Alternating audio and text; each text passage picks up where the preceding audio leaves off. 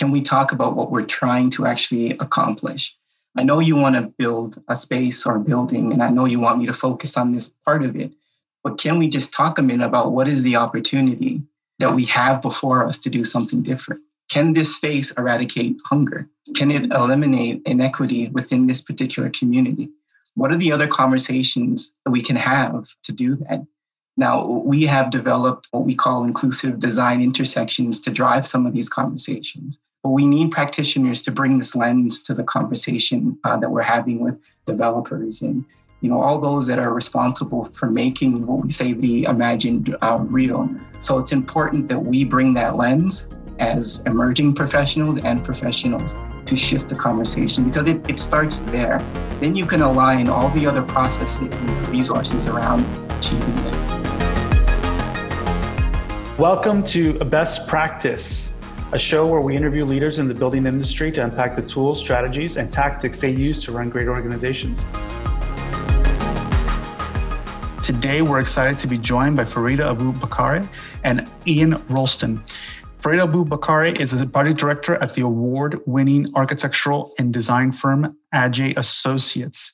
Prior to that, she lived and worked through Canada and the United States with architecture, engineering, and planning firm HOK to build an extensive portfolio. Farida uses architecture and design as tools to support and empower the communities she lives within. She is the Emeritus Community Affairs Director of Atlanta's NOMA chapter, the National Organization of Minority Architects, whose mission is to champion diversity within the design profession. Her work with NOMA led her to co found and chair BAIDA, Black Architects and Interior Designers Association, a Canadian nonprofit organization which promotes diversity, equity, and inclusion in the profession of architecture and interior design in 2019. Ian Rolston is a design director, principal, thought leader, and speaker who's worked with transformative firms in Canada and in the US across multiple sectors, such as hospitality, education, transportation, retail, corporate, and residential. Maybe nothing under the sun. Ian hasn't uh, had a hand in. Uh, previously worked at firms Yabu Pushelberg, uh, Hirsch Bedner Associates, and HOK, and clients such as Marriott, Hyatt, Mandarin Oriental, Starbucks, Rogers, TD, RBC, and Wind Developments. Ian has founded Decantropy, a platform for new thinking in the inclusive design space. He develops content that transforms the creative process for people, organizations, and businesses. Thank you both for joining me today. Really excited to have you. Uh, thank you for having us. Also excited to have Chris Morgan, our great co host here as well.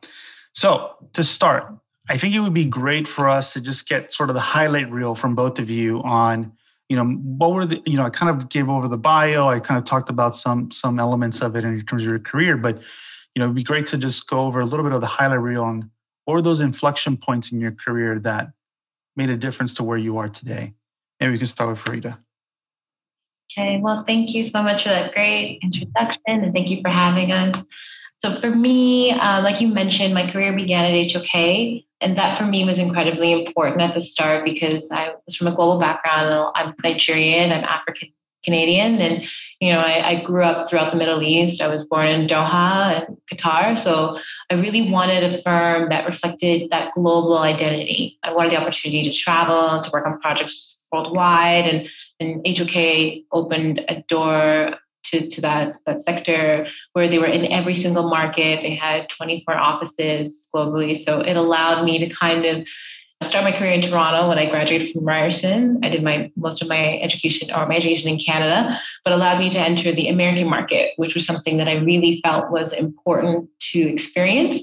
Um, so I spent a lot of years, uh, my first years in, in Canada, but my formative years in really in the US, like building my portfolio. And that's really where a lot of my growth happened working in that um, the Canadian practice of HOK, sorry, American practice of HOK it has been around for 60 plus years. So it allowed me with a lot of resources and a lot of knowledge, and thought leadership that you know, kind of grew me, grew me into a, you know, an asset for the Canadian practice as well. And so returning back there to Toronto, that practice was where I met Ian and and just kind of from there building upon sectors, learning about business development, that created a shift in my career that, you know, I started to look at the sectors that I hadn't encountered or had the opportunity to enter. And, and that's really where Adjaye Associates for me was the best move because as an African and a Canadian, it really felt important to understand that side of my my heritage and you know and really contribute to the continent. I felt that there was a shift really in the past five years really of of you know trying to find what your identity is and and trying to find that through practice i felt was incredibly important. So thus arriving here and, and exploring that through the project typologies we work on at, at our firm and, and just trying to find ways of giving back at the same time to lend a hand through BAIDA which is something that i've been able to do.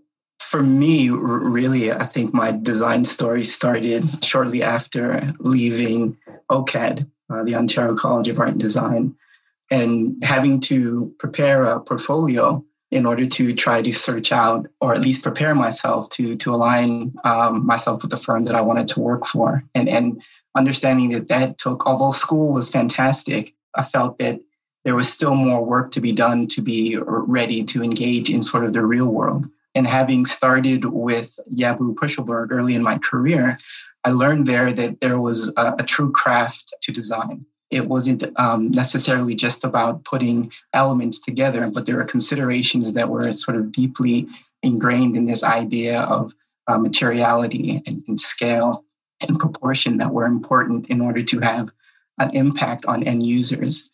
And so, being curious about sort of the world around me, I, I continued seeking out, uh, much like Farida, to work for uh, international firms and was uh, fortunate enough to be hired uh, at the Atlanta office of Hirsch Bedner Associates, which was still is one of the, the leading hospitality firms in the world. And having been sponsored by a CEO who recognized that there was some skill and talent and insisted on in putting me in front of clients in, in order to engage really helped to sort of shift the trajectory of my career. But also, I remember one particular story being in Beijing in a conference room with uh, 16 other individuals who spoke uh, Mandarin.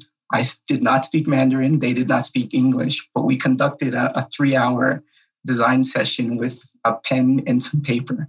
And that really instilled in me the, the power that, that we have to communicate through design. And so the next shift really was as I continued to do work, I began to realize that there were a couple of things missing in our consideration of, in design development from a, an equity standpoint. And, and realized that in some cases we were perpetuating inequities in built environments. And that really sort of spawned this sort of uh, idea and focus for me personally on inclusive design and have since uh, formed a Decantropy in order to really tackle inequity in built environments in order to eliminate them. Uh, so I have been grateful for all of these moments, and particularly the opportunity to work with uh, Farida uh, when we met uh, at HOK. So it's good to see you, Farida. I'd love if you could talk a little bit more about uh, working together. What was the work environment with you two where you started to develop a dialogue and especially interested in what lessons you remember picking up from working with each other. Ian, for me, when I met him, was an instant mentor, whether he liked it or not. He didn't have a choice. I loved his approach, not uh, just to design, but his business approach, his acumen, his client relationships, the way he approached that end, I thought was incredible. He was able to really find a more human way of connecting that didn't have anything to do with business. It was really about building that relationship at a personal level. And through that, allowed whoever the client was, however sophisticated or or not about design, feel as though they were being understood, being heard, and also participating in a way that they were part of the process, a part of the design process, which I think at core is who as Ian is a designer is the most important. And I think that that's why Decantropy makes so much sense and is, is so incredible because that really is just the way that he worked, even in that scale at HOK, where, you know, at a corporate firm, it allows you a brand and an image that might necessarily align, but trying to find ways that aligns with yourself because it's so much bigger than you, all these kind of larger firms. Finding who you are there, which I found Ian found his footing and was also able to curate a studio that believed in that as well. I think that's the, the most important why he's such an incredible leader because just through interactions with him, they were learning, but even more so, his style of mentorship was one of ownership of the work you do, not one of directing. It was building confidence, empowering them to kind of know you might not know the answers, but you find it through the work, find a way to tell the story is really Ian loves storytelling. And that at a core is really why he's so relatable and it shifts its way and, and it shifted how we worked as a studio.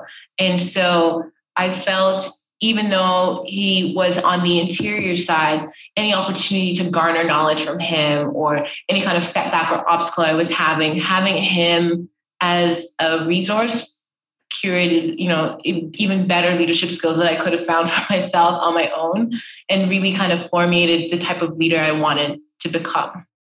That's good. Yeah. Ian, do you have uh well, first I'm gonna have to send a check to uh Farida for, for those wonderful words.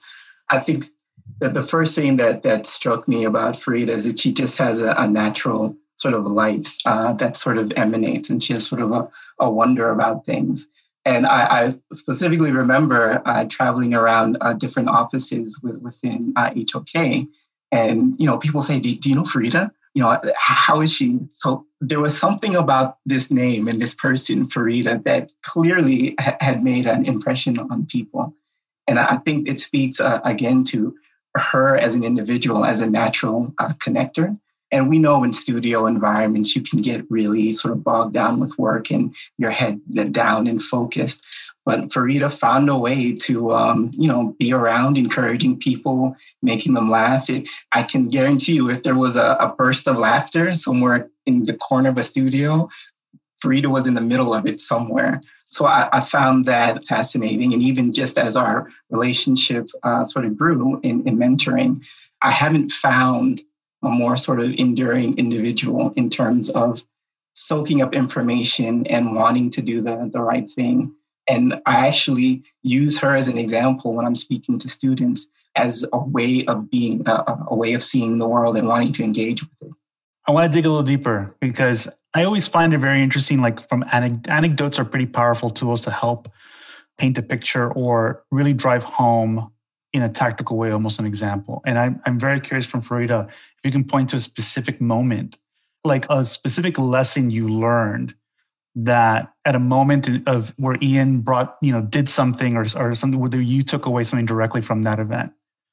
I think just in the approach, I mean, in HOK, we had, you know, we went through a lot with each other. I mean, we spent a lot of time there and the practice grew and changed and evolved. And I think just the way that the changes happened, maybe were abrupt and sudden, but just watching the way the studio was changing, because um, I, I was with HK, you know, eight, almost nine years. It was, you know, I've watched it grow, and especially Canadian practice, I, I'd been there watching it change and evolve and try to find itself. I think just watching how Ian approached some situations that I felt I wasn't equipped for, the tools that he'd used to kind of be a sense of calm and stoic kind of leader, even when things seemed like they didn't make sense and were not going to be something we would be able to grow from, him always finding the silver lining. I think I started to, although I'm a pragmatic and, and also try to tend to be negative about situations just internally, I think he found a way of making it seem as though it, although it's not okay today, it'll be okay tomorrow.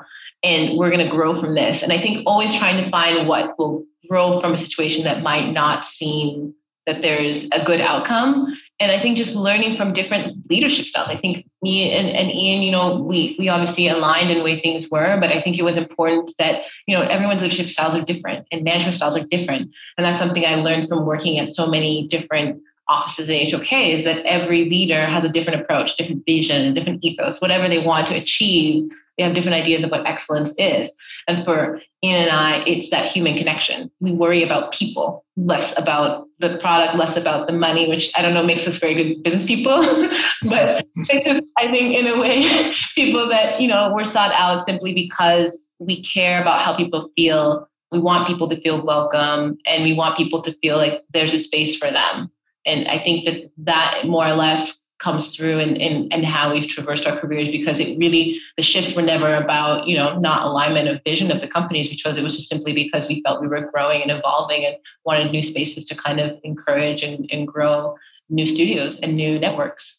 Ian, on the flip side, since mentorship is often a two-way street where it's, you know, we hear it oftentimes like this thing that just kind of one only goes one way. But, you know, I think there's so much learning to be had both ways. So I'm curious there was a specific moment for you where you learned something from Farida. I think really it was the vulnerability in some moments where we needed to arrive at some clarity. I took a great deal of sort of pride in understanding the responsibility that she would have selected uh, me to sort of be that way with. That there's an extreme degree of trust when you are trying to work through challenging circumstances to ensure that you know they're confidential and that you know you're going to be heard. And there isn't a, a sense of, of, of, judgment to say that you did the wrong thing or, or you know you should think of this differently.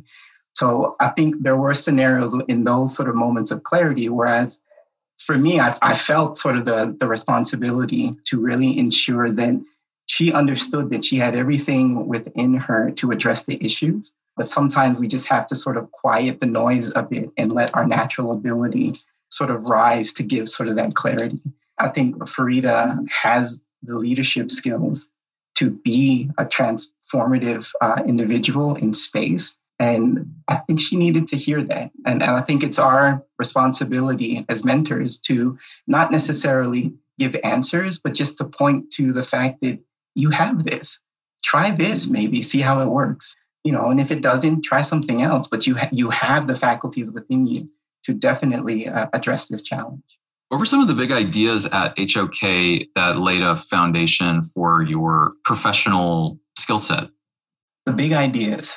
I think there was, for me, uh, some runway to sort of chart your own course.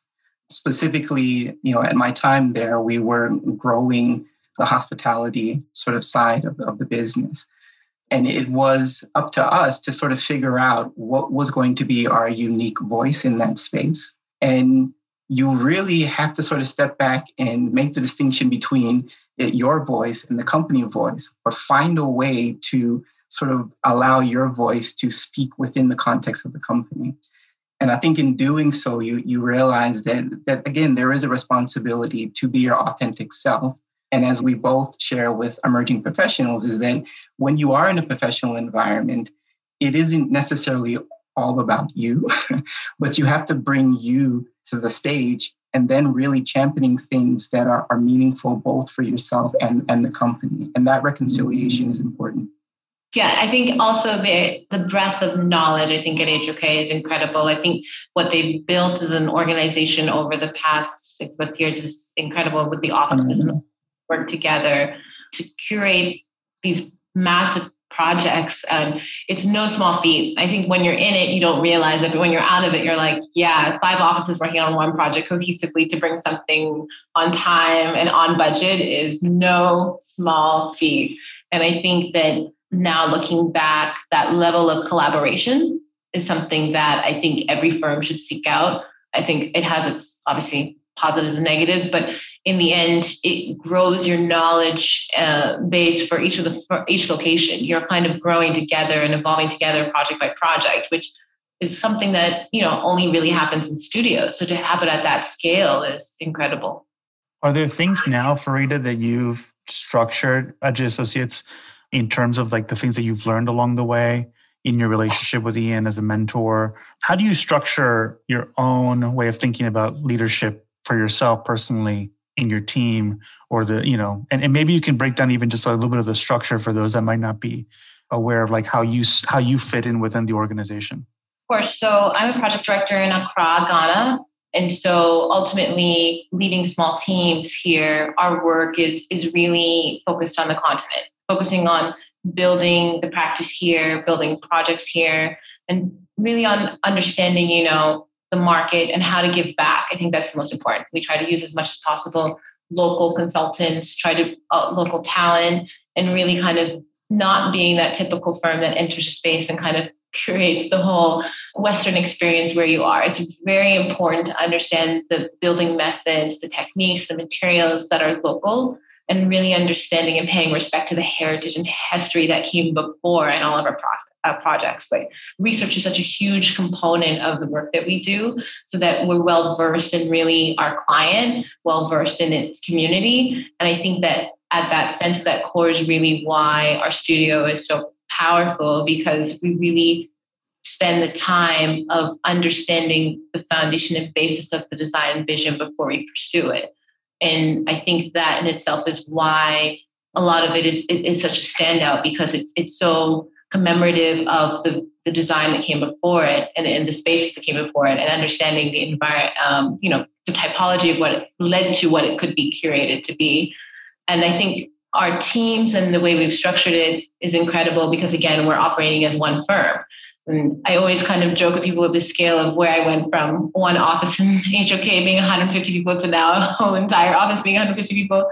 Shifting in that scale is just the way of your thinking. So although, uh, like Ian mentioned, I, I have always had a knack of kind of connecting everyone in every office. I always knew someone in any office in HOK that could help me with something. This is very different and it's a smaller scale for me, which makes it a lot easier for me to manage, even though before it felt, it felt seamless. And so I'm still that connector. I'm still, we're still pursuing work in Canada because of my Canadian connection. I'm still very much involved with the New York office and at that end in business development in hopes of kind of embarking on that market. And so I think because of that, I'm still remaining most myself because I'm still using my network to build and using that end to kind of pursue new work and build on the work we have right now.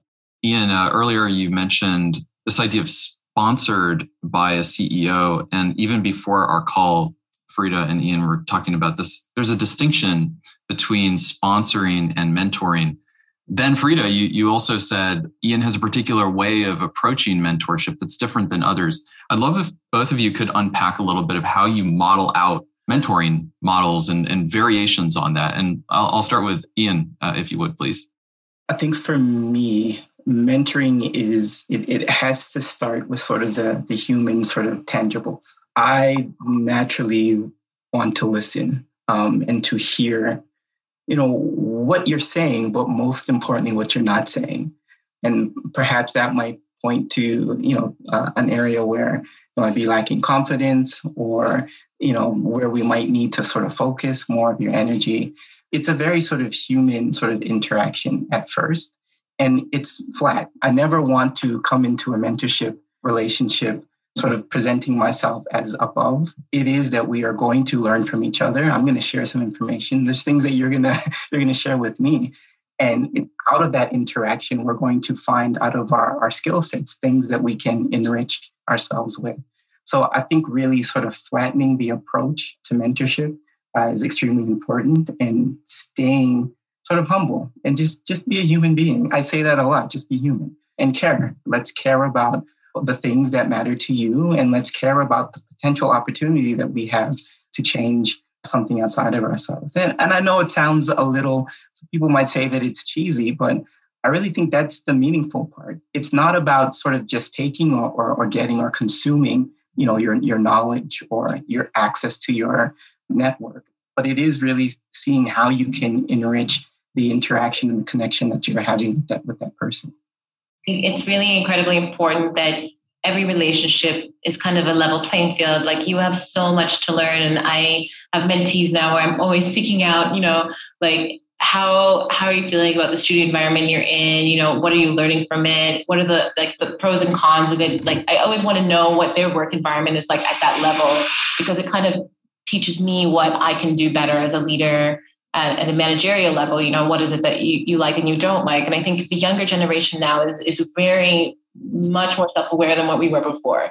We were kind of taking what we got, right? Like we're like, this is just how firms work. Like this is how you're treated and this is how people before you were treated and you just you just put up with it whereas now they're just like no i have a life and i'm leaving it by and, you know it's, like, it's very different because i always i joke that you know we always want to, people to suffer as much as we did and it's like but why yeah and this generation is that whole new generation where they have no interest in suffering. And this this market is you know it's not it's not as sought out as before. People aren't jumping over each other to enter the design market. It's just not you know something that you go into to make money which is really now in in the the environment we've created we need to make money to be able to live in these cities that we want to live in. And you know it's not the first choice. And so I think now, because of that, mentorship is incredibly important because we want this next generation to feel that they have a platform that and you know they have a, a network they can tap into so they continue to pursue design. They don't leave because i think right. before people were like you know people leave they come they go and you know it, it is what it is. It's not it wasn't built for them. Architecture wasn't for them. But now we're realizing we'll, we'll be without architects if we continue this model. So what can we do to make these environments and this industry better for them so that they can actually thrive in it and not feel like they're you know at war with every single step of their careers. And like I think getting licensed in itself is such a long process, and for me it was, and you know, and then trying to then also find ways to to leverage the political aspects of any firm that you choose, whether it's small, medium, or large. You know, trying to navigate leadership roles, and especially now with that big cusp of a lot of people in the next couple of years or succession planning, what does that look like? You know, mm-hmm. what firm I want to be a part of that that growth. And so I think also that's causing people to be a lot more in, um, in self-aware of themselves as well. Like, who do I want to represent me when I'm, you know, retiring and this company has to live on beyond me? And I think they're realizing that they can't just pick the other man in the room who looks just like them. It's just not sustainable.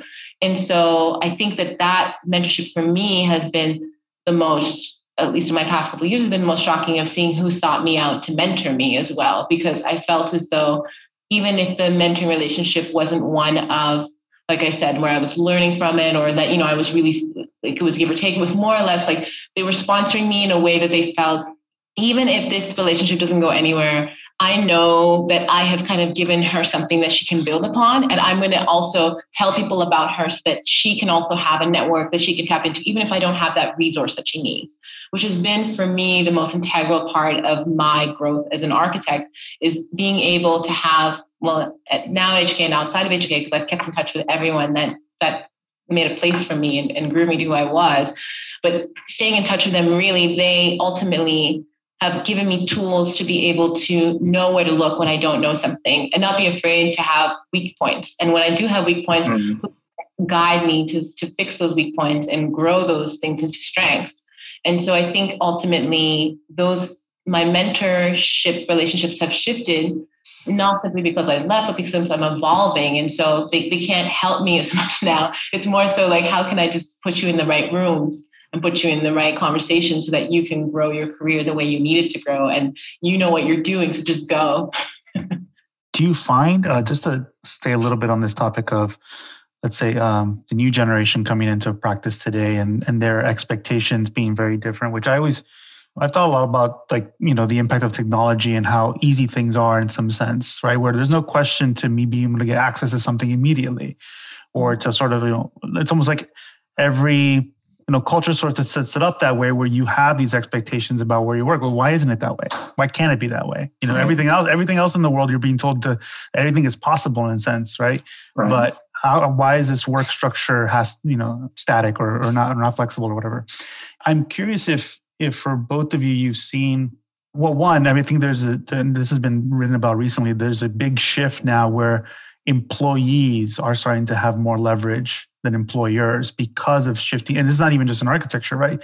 I think there's a lot of being written about like the mass exodus of just people leaving their jobs after COVID because mm-hmm. they're looking for relocation or some other, you know, there's a reshuffling happening. How have both of you kind of taken that environment? I know you spoke a little bit about just kind of being uh, mentorship as one way, but is there anything else that like maybe people are expecting of today that you're noticing that will likely change really quickly or you know i'm just curious more to on what your thoughts are on that. Maybe ian. I would definitely say that i, think there is a, a generation that is expecting to have a voice because in their and i should maybe qualify that expecting to have a voice in their workspaces because they have a voice in their personal space and traditionally within the a&d industry you sort of take what you what you get. You sort of have to go through, earn your stripes, and you know take your your lumps, uh, and, and, you sort of move forward. I think what's important, and we try to share this with emerging professionals, is that if you want a voice, well, one you have to have something to say. So before you have a voice, develop it. Find what is important to you what is your authentic self and, and what you think you can really throw your your your skill and your passions around and give it meaning beyond just your immediate ambitions within a firm or to meeting or connecting with someone. But how can it go beyond that to serve you know your, your community or uh, um, or address uh, you know uh, for me again a system in inequity? Or how can you improve upon someone's uh, life? So your voice has to have purpose and i encourage emerging professionals to to do the work. It just doesn't happen. You just can't repeat a couple of uh, you know phrases from you know someone that you've heard on, on in the movies on television or on your sort of social feeds. But you have to find your voice. And then when you get behind your voice and you have something to say people will listen. I think that that in itself is really what it comes down to. Like i think the power of your identity, I think people don't really understand it until more recently. If people have been able to shift that into the workplace, I think we've always been very careful about who we are at work and who we are at home. And now those things are kind of commingling and there's no space for them to separate anytime soon. And so now we've become whole selves in these spaces that, you know, we are with our coworkers, but also with our families all the time online. And, and it's just, it's kind of melded us into this melting pot where it's unclear what is your voice of your community and your your company and like what can i post? Also we were talking about social media because social media now is kind of like a reflection of self. What am i putting out there? And and mm-hmm. and is my is my work voice aligned with my personal kind of agenda of what i want to put out there? And i think that that a lot of people that that reach out to me about working at the various firms that i've been to is just really like you know, will I fit in in the studio? What's important to the, the firm? Do you feel like, you know, do they care about DI efforts? You know, are there a lot of women leaders? Like women are asking those questions and young women especially, they want to make sure that when they enter that space, it's a safe space can I grow there? Am I going to learn? If people are going to mentor me, are they going to be open to kind of growing my career there and letting me make mistakes and and figure it out the process, or is it more you know a competitive environment? Am I going to crush and fail? And and I think that it's just really important that firms understand that even before they step into that interview, they're doing the groundwork. I get messages all the time from people that just want to chat. Like it's a 15 minute, but they just want to make sure that they place that they've been contacted by is a place for them. And if it isn't, they don't really care if they pass that interview and they're okay with being unemployed. And so I think that's a very different space we're in. Like Ian's saying is that, and like you mentioned, George, it's like, you know, employers don't have the upper hand. People are putting mental health first, they're putting their space, their family first. And I think it's a great space to be in because it, it's causing the industry to take a deeper look at themselves about what we've built and how we move forward and I think as we were kind of talking about, you know, the, the topic of this, it's like, is my studio a community? Like, what am I doing to build that inner studio environment? Do people feel comfortable kind of connecting with their coworkers outside of work? Is that something they want to do, or does everything stop at five and they walk out and they want nothing to do with anyone? And I think that is something that as architects, we have to really engage better with you know with our communities like we are mentioning and i think that that's really where BAIDA for us connected us outside of work and we saw the power of that connection. So i think it shouldn't just be up to nonprofits like ours. It should be also firms that are doing that self exploration of how can they not only align but you know create platforms that align with them and, and create create connections that kind of reflect what their their agendas are and try to find ways of giving back. I think that's the most important. Don't start your own. Just try to uplift the ones that already exist and, and, and give a hand because a lot of the time, you know, it's voluntary and, and they need to exist in that way. So I would also add that there is a demand on leadership or leaders to lead. We know if we are if we're transparent and honest that the A and D industry in itself has, has not been kind to a lot of people it's an extremely difficult, grueling, yes, rewarding industry, but it takes a lot to do what you do well at, at any level in this industry. And we need leaders now to help sort of usher in a shift in the approach in, in how we go about doing our work.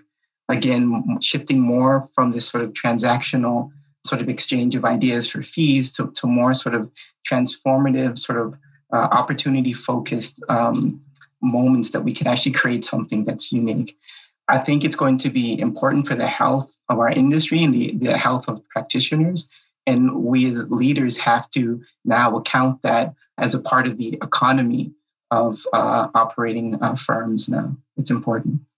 How have you started to bring this thinking about community building as an architect to actual space design? So, whether at the scale of an interior or a building or even an urban scale, I'm curious from both of you how you've been, what you've been trying out, what you've been seeing work or not work. For me, really, is to slow everyone down for a second and let's just talk can we talk about what we're trying to actually accomplish? I know you want to build a space or a building, and I know you want me to focus on this part of it, but can we just talk a minute about what is the opportunity that we have before us to do something different? Can this space eradicate hunger? Can it eliminate inequity within this particular community? What are the other conversations that we can have to do that?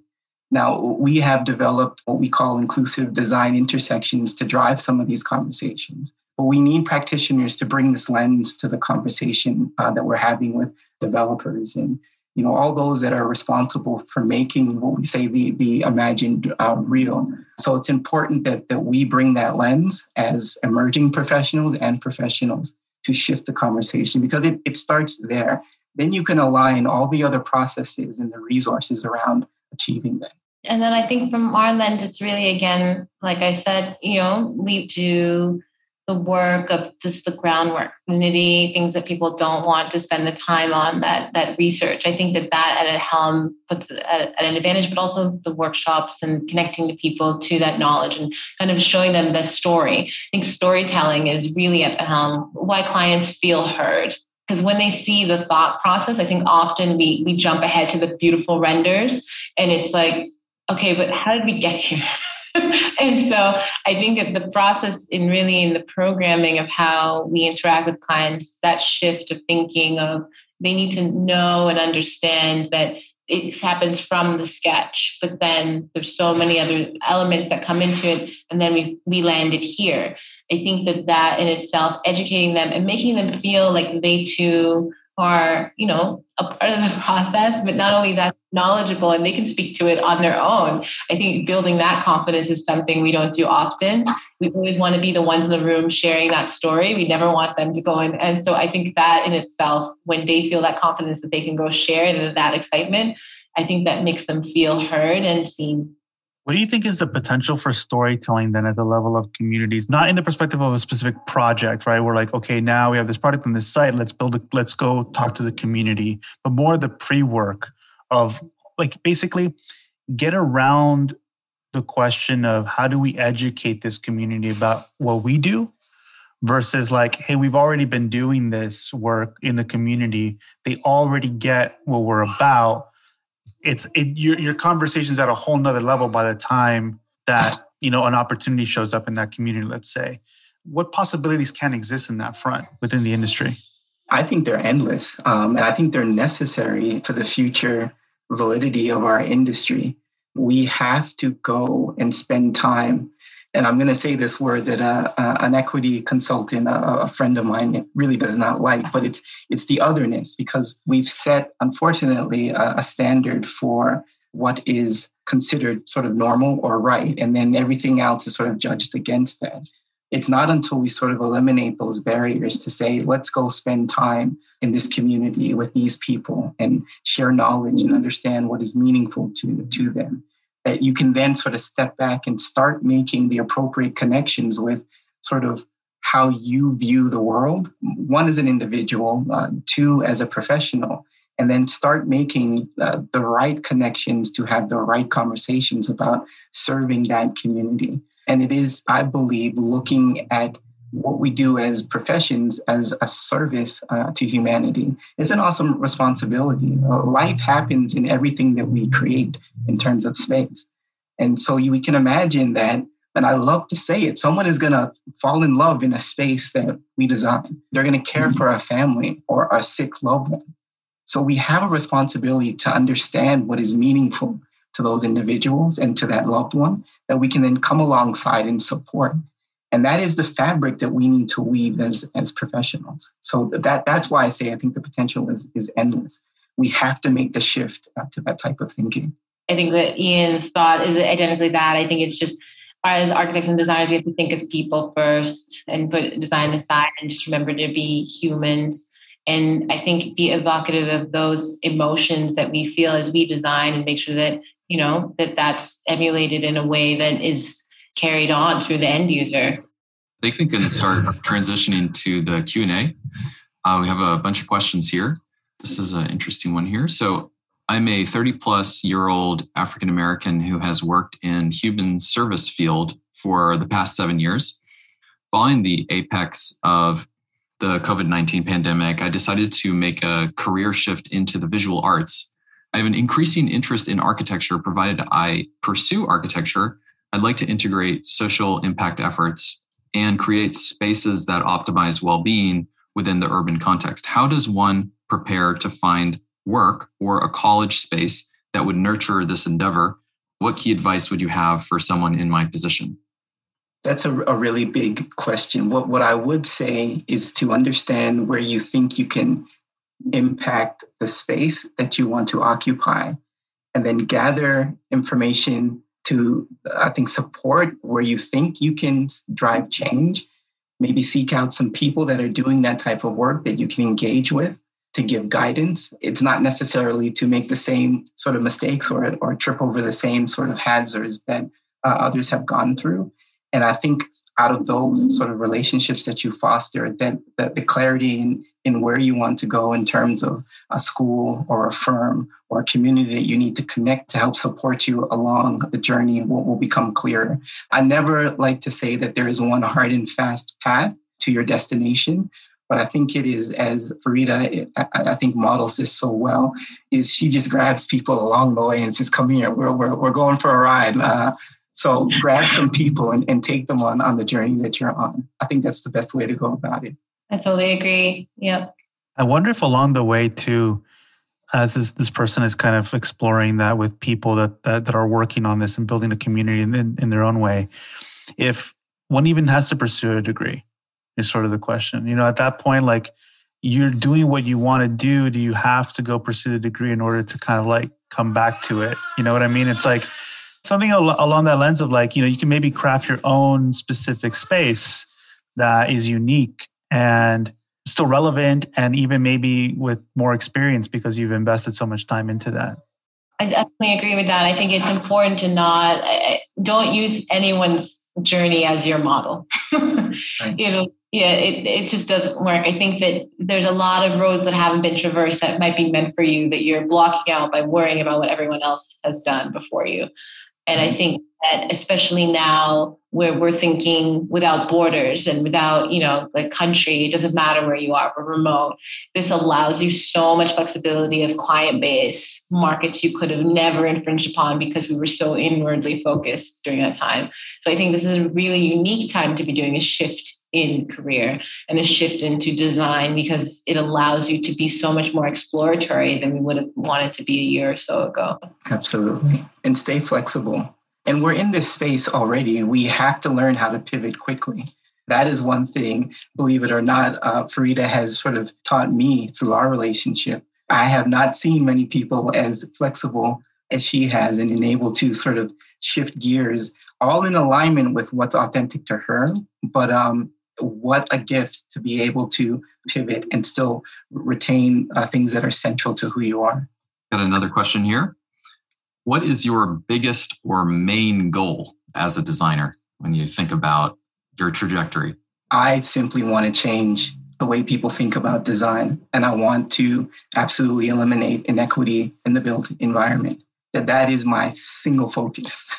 I want everyone to feel like they're a part of the process. I, I want everyone to feel like they have a say in what design is. It's not meant for this elite group of us. Like you can have, you know, a knowledge base or an aesthetic that you align with, and you can grow that, and you don't necessarily need to be a part of the industry. I think exploring that and making it as relatable as possible is the only way that will encourage a next generation, another pipeline to be interested in architecture and interior design. Because if it feels like something that is hard to grasp or hard to, to grow into, then how will the industry transform and evolve? Is there a story that either of you or both of you could tell about working with a client or working with some kind of stakeholder group where they were able to shift in their development objectives so the process became more equitable? I think there are, we just had some discussions um, with a group that felt that they didn't understand uh, anything about the equity space. So we took them through quite simply answering the question Are you a human being? And at the end of the exercises, the answer was yes. So then the answer is yes, you can do this work because that's that's the lens on which you're going to do it. And so we we connected that understanding from an empathetic perspective to experiences that they knew personally and then flipped it on his head to say okay if we're in this building type or within this space type how would you eliminate feeling excluded or the anger that comes from that or the anxiety of not necessarily knowing if you fit in what would we do to the physical space to eliminate uh, those type of emotional cues and so i thought it was a, a great exercise and, and I'm, I'm hoping that that thinking permeates all the way to the end of, of the project same thing like i think even now if i not just look at work but even when we have clients now through BAIDA contact us for work. I think ultimately people are, you know, they're looking to be allies. They want to not only support us as an organization, they want to provide work. And I think that's incredibly amazing to have people that seek us out to make sure that there's a level playing field because really this is all about equity building. I think people also when they think of you know you started an organization specifically for black architects and interior designers and it's not inclusive and you know the space is meant for everyone it's like but i'm trying to level the space. It's never been before. And i think that we, we've learned that so much over the past year that you know there, there is a market for it. It just never was a consideration because we made up such a small percentage of the market that they never thought it was possible to kind of uplift such such a community. And so now seeing how our sponsors of firms and developers and universities have uplifted us it's allowed a space where people understand that it's not about color it's just about the lack of equity in design. And right. how do we temper that? And is it through the procurement process? Is it through hiring process? Is it through you know mentorship recruitment? Is it outreach? Like what is it that we need to do to curate a, a space where design is is for everyone like we keep saying over and over but it's mm-hmm. really how do we make it feel as though the client has all the power in their hands to be that change for the industry? Because really it's in their hands we as designers can only do so much on pen and paper and sketch and, and you know grow our studios and make sure that that platform is diverse. But if the client isn't seeking it out and asking for it we have no one to kind of guide that process or even need to guide that process. And i think if that end user is the one saying you know no this is what it, the future looks like and we need to be a part of that that puts every firm at uh, a space where they feel that they have to challenge themselves to meet that need and I think that that's ultimately where we're going. And I hope we continue to grow. So we do have another question here from uh, Essence Morgan. Thank you for sending this, Essence. What advice do you have for young Black designers entering the architecture world?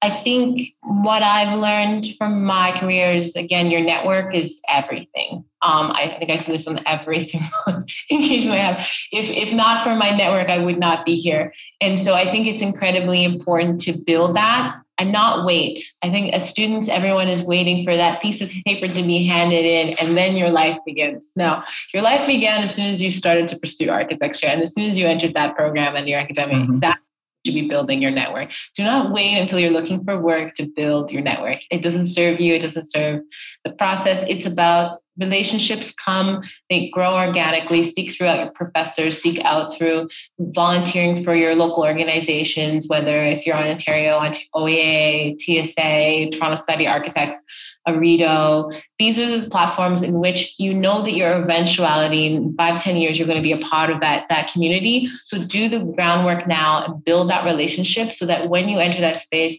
you're known, you know what to expect. It's not foreign to you. It's a space you're comfortable in because you've been in it for so many years. You've curated the relationships, and it allows you to feel freer. You have more opportunities available to you. You know how the landscape works. And so it becomes a lot less overwhelming when you're just entering that, that first year of professional work and you're at the helm or at the hands of the employers or what job postings there are. It allows you to kind of seek out what you want to do because you start to rub shoulders with people that are doing the work that you're eventually going to do. And I think that kind of takes a lot of the anxiety off of what your career could look like because you start to see it in real time rather than having that anticipation of school ending. And so I just encourage you to do that now. I think all the things that uh, Farida has mentioned, it's empowering yourself, empower yourself. There's a great deal of building that we have to do of our own individual selves when we step into some of these spaces. Sometimes they're uncomfortable, but if you build yourself up, as Farida suggests, you have a better sort of understanding of how to sort of address the adversities. And then I would challenge you to just design it. Design what you want. Design your school experience. Design your career and sort of follow that plan, that strategic plan, and be prepared to adjust uh, along the way. The word that keeps coming to mind is like intentionality. It's like being very intentional early on, and almost like, like I think for, for I mean, you just basically outlined the cheat code of like life in general. It's like don't assume that the way things are set up don't have workarounds, that don't have other ways. Like if everyone's looking in that looks at the world that same way, it's you can look at it very differently and really and you know because some of those things are yeah i don't know it's just an amazing cheat code to, to, like to, to, all this um okay so i'm gonna we're gonna end uh, with one last question which is the highlight question that we always ask our guests and that is what is the nicest thing or kindest thing anyone's ever done for you? We go professional, we go personal, it goes all over the place. We accept all and appreciate all. So, uh, Ian, we'll start with you. Since you, you looked pretty like you got hit really quick by the question. Uh, yeah, well, first, there, has been so many, but I would definitely have to uh, give my wife uh, top billing to say that she she loves me unconditionally, and that has been the kindest thing to feel and to be loved just for being who you are. It's, it's fantastic. I equip in that. I think the same thing in in our careers, especially with the amount of work we do and how we work. Our family and loved ones are ultimately the kindest because their patience in the way that we are evolving and growing as professionals, I cannot imagine. So again, and then also curating this crazy career that we have career path we've chosen with so many um, you know obstacles and, and, and, loops that we never saw. And I mean, I credit patience to my parents and my husband for allowing the space and for, for me to explore all these different companies and, and locations and, and just letting me grow as a professional because you know as a woman it's incredibly hard to do these things and and you know and i think it's just it, it's inspiring other women to do so and i hope that you know becomes more of a norm and, and we're able to kind of have a level playing field and, and grow in, in management and direct firms and and create space so thank you for that for both of you for sharing all right, so uh, we're just going to wrap it up here and with a little plug for Monograph, the software you all know and love. Uh, at Monograph, we're building the future of practice operations and back office management for small to medium sized firms. Monograph is designed for architects by architects. Chris, myself, about half of our staff right now comes from or has a relationship or knows someone or is like really linked to architecture in some way and we care right? We we put ourselves in our shoes. Our significant others are working in the industry or whatever right? We we see it every day and we live it and breathe it and with our customers as well. So what is monograph? It's a great way to actually see a unifying vision of your firm in one easy and beautifully designed solution. Keyword beautiful. It helps you understand where you are in any given project what your schedules and budgets look like. So we have something specific called the money gantt which allows you to see today in relation to the time that's been input? Are you above the line or below the line of your project? Are you on pace or off pace? And that way, project teams have real time feedback and progress and, uh, against budgets without needing the feedback of a finance team to come in every month or every two weeks or whatever, right? Just like mm-hmm. time, be able to make decisions. So you can start a free trial today at monograph.com or watch a live demo with Robert, our CEO, every Friday. Not many companies have their CEO talk to you, want to talk to you about what you're going through and show you, you know, what we're doing. Every Friday he walks through the product and answers any questions you might have. We have a link to it in the chat. Ian, Farida, Chris, thank you so much for joining me again. Thanks everyone for joining thank us in the, uh, attendees. Beautiful conversations.